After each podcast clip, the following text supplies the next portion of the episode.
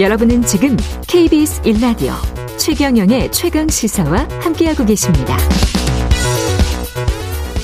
네, 보이스피싱 한두 번 당해보신 분들 많을 텐데요. 그 돈을 한순간에 잃기도 하지만 또 어떤 사람은 순식간에 범죄자가 된기도 한다고 합니다.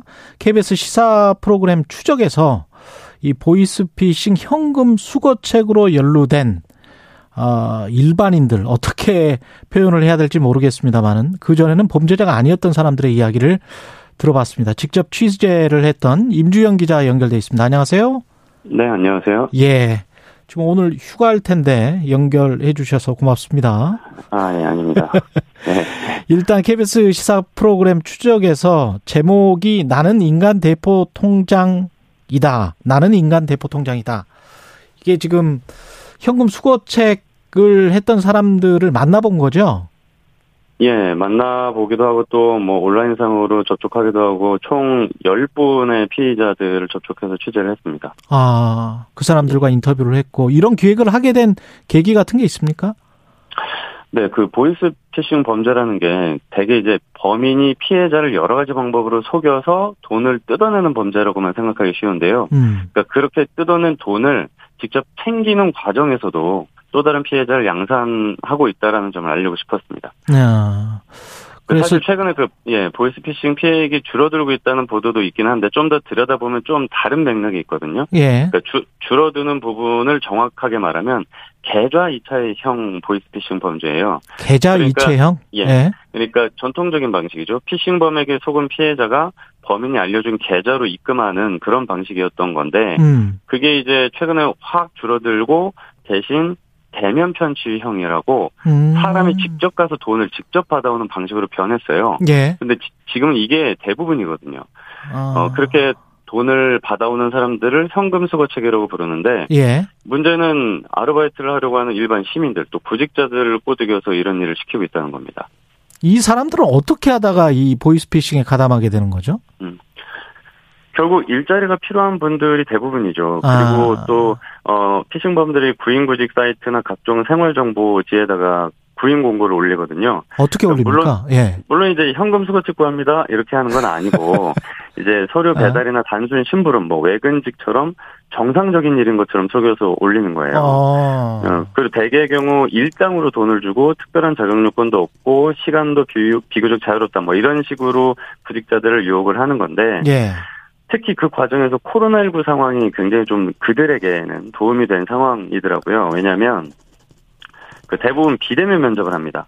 그러니까 아. 만, 만나보지도 않고 코로나 때문에 뭐 저희 사무실 안 나오니까 그냥 카톡으로 얘기합시다. 음. 아니면은 간단하게 전화 통화로만 간단히 면접을 합시다. 그렇게 꼬드기고 예. 그러면 그러면서 그냥 카톡으로 주민등록증 사진이나 계좌번호 같은 민감한 개인 정보를 요구하는 거죠. 예. 어 그러면은 또 근데 사실 또 정상적인 아르바이트 중에서도 일부 이런 식으로 면접을 간단하게 하는 경우들이 있다고 해요. 어. 예, 있다고 합니다. 뭐 택배 상하차나 각종 단기 알바들. 네. 그러다 보니까 이제 구직 과정에서 의심을 못 하고 바로 응하고 그 자료를 넘기면은 바로 이제 일을 시작하게 되는데 일을 막상 해보니 말이 좀 달라지면서 음. 아 사실은 뭐 사무 보조 뭐 그런 심부름은 조금 나중에 시켜줄 테니까 일단 지금 누구한테 가서 돈을 받아다가 음. 어 우리가 알려준 계좌로 ATM기 가서 음. 무통장 입금을 하라고 시키는 겁니다. 아. 예. 그 과정에서 이제 또 다수의 주민번호가 또 도용이 되는 거죠. 근데 이제 일을 하는 사람들은 그게 뭔지 모르고 아 이런 일이 진짜로 있나 보다 하고 하게 되는 겁니다. 그런 식으로 범죄 수익금이 전달이 되는 거죠. 그러면 보이스피싱 업체와 면접도 직접 대면으로 안 하고 그다음에 통장도 돈을 받아가지고 무통장 입금을 하면 이 사람은 보이스피싱 업체의 조직책이 이 구직자는 네. 누군지를 전혀 모르겠네요. 모르죠. 얼굴도 본 적이 없고 어. 가끔 이제 뭐 카카오톡 같은 거 뭐 영상 통화 기능이 있잖아요. 예. 뭐 그런 영상 통화 기능으로 통화하는 분들도 있긴 하던데 음. 사실 그 사람이 실제 그 회사의 직원인지 뭔지는 알 수가 없는 거죠. 좀 확인을 안 해봤기 때문에. 근데 그 정말로 몰랐을까요? 어떻게 생각하세요? 정말로 몰랐을까 이 사람들이 구직자들이? 예, 이제 그 부분이 이제 굉장히 논쟁적인 지점이죠. 예. 그 수사와 재판 과정에서도 가장 첨예하게 관련된 부분이 알고 했냐, 모르고 했느냐인데 예. 이게 뭐 아시다시피 내밀한 영역을 검증하는 일이라서 이제 똑 자르듯이 판단할 수 있는 문제는 아니거든요. 음. 어쨌든 근데 결과적으로 그럼에도 현실적으로 현금 수거체기를 한 두세 번 이상 하고 알고 했든 모르고 했든 음. 그리고 저, 전달한 돈의 액수가 크면 클수록 대부분 그냥 실형을 받고 감옥에 간다고 보시면 됩니다. 실형 받고 그러니까 감옥에 가요? 예, 갑니다. 대개 이제 1년에서 3년, 아니 많게는 5년 이상도 실형을 받거든요. 예. 그러니까 나는 알바인 줄 알고 몇 번 좀 했는데 그게 이제 조금 어 인정이 안 돼서 어 실제로 감옥을 가는 경우가 대부분이고요. 피의자들 중에 덜어는 좀 운 좋게 뭐 텔레그램 대화 같은 거를 이렇게 캡처도 해놓고 음. 녹, 녹취 자료들도 좀 내고 나 이렇게 속아서 했습니다라고 자료를 모아서 제출을 해도 수사당국과 법원으로부터는 인정을 잘 못 받아요. 어, 이유는 이제 명확하죠. 우선 알면서 적극적으로 뛰어드는 사람들도 그들 중에는 있는 것이고, 음. 어, 그리고 또 보이스피싱 범죄로 인한 사회적 폐해가 워낙 크기 때문이거든요. 그렇죠. 그러니까 피해자 입장에서는 자신들의 돈을 받아서 범인에게 전달한 그 현금 수거책이 얼마나 원망스럽겠습니까? 그렇죠. 예, 그, 예, 그런 피해자 입장도 고려를 해야 하고 어. 또 현금 수거책이 보이스피싱 범죄를 완성시켜주는 역할을 하는 거거든요. 결과적으로. 음, 음. 어, 그래서 이제 어, 엄벌에 처할 수밖에 없다라고 하는 건데 어, 하지만 또 반대로 피의자들이나 또 오랫동안 보이스피싱 사건을 전문적으로 다룬 변호사들, 또 일부 일선 경찰들도 얘기를 들어보면 아, 대부분이 모르고 연루됐다라고 얘기하시는 분들도 꽤 있어요. 음. 어, 특히 그렇게 말하는 일선 경찰들의 주장이 뭐 물론 중론은 아닌데 예. 어, 그런 시각도 있는 게 사실이고요. 그래서 어, 일각에서는 현금 수거책 대부분이 그냥 엄벌에 처해지는 지금의 기조가 옳은 것이냐, 어. 사회적 논의가 필요하다, 뭐 그런 목소리도 나옵니다. 그 언뜻 그런 생각도 드네요. 그러니까 경찰이나 검찰이 아주 저 손쉬운 현금 수거책만 잡고 진짜 저 네. 위에 있는 중간 조직책이랄지 조직의 우두머리들은 네. 잘 잡지 못해서 이 사람들이 어떤 음. 그더 어, 형벌을 받게 되는 게 아닌가, 처벌을 받게 되는 거 아닌가, 그런 생각도 들고, 음. 이 보이스피싱 업체를 근원을 완전히 뿌리째 뽑으려면 결국은 조직책들을 권고해야 될 것 같은데요? 맞습니다, 맞습니다. 예. 예.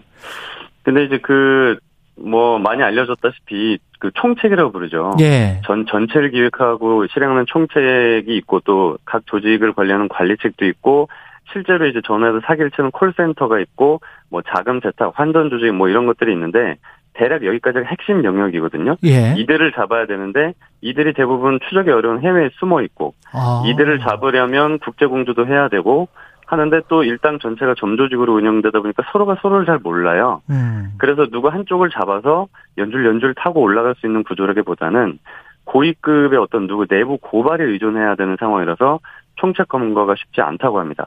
그렇군요. 예, 그런데 반면 이제 그 밑에 현금 수거책은 어, 다 국내에 있다 보니까 많이 그냥 집중적으로 검거가 되는 상황이고 그래서 사실은 방금 앵커께서 말씀하신 것처럼 이 실적 올리기 좋아서 그러는 거 아니냐 그렇게 음. 좀 약간 의심 어린 시선으로 보는 시선도 있는 게 사실이고 또 어 제가 만난 일부 경찰들도 그런 게 있는 게 사실이다. 음. 음, 뭐 그렇게 얘기하기도 하는 부분이 있는데 예. 어쨌든 현금 수거 책이 계속 지금 계속 나오고 있기 때문에 뭐 안 잡을 수는 없으니까 또 잡는 측면도 있는 거죠.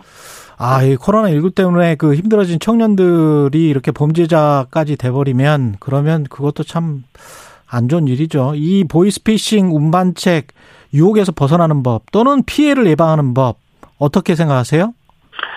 결국에는 뭐 조급한 마음을 버리고 한 번만 더 확인을 해주시면 되는 것 같습니다. 음. 그러니까 워낙에 이제 구인 공고를 그럴싸하게 올리니까 어 대충 절박하고 지금 당장 급하니까 대충 바로 거기에 응하고 일을 시작하시는 경우가 많은데 그러지 마시고 카톡 면접만 대충 하고 개인정보 보내라고 해도 보내지 마시고 일단 회사명을 포털 사이트에서 검색을 해서 좀 나오는지 확인해 보시고 또 거기에 나와 있는 사무실 번호가 있다면 전화로 직접 한번 전화 통화를 통해서 직접 확인을 해보셔야 되고요. 음. 만약 직접 통화를 피한다거나 면접 과정에서 뭐 이상한 그 민감 민감한 개인 정보를 요구하는 곳이 있다면 우선적으로 음. 의심하시는 게 좋겠습니다. 알겠습니다. 어, 그리고 또 어쨌든 마지막으로 말씀드리면 어찌어찌해서 음. 일을 하게 된다고 해도 현금을 받아오라고 지시하는 곳은 그냥 현금 수거책 일이다 이렇게 생각하셔도 무방할 것 같습니다. 알겠습니다. KBS 임주현 기자였습니다. 고맙습니다. 네, 감사합니다. 5월 2일 월요일 KBS 일라디오 최경영의 최강 시사였습니다. 고맙습니다.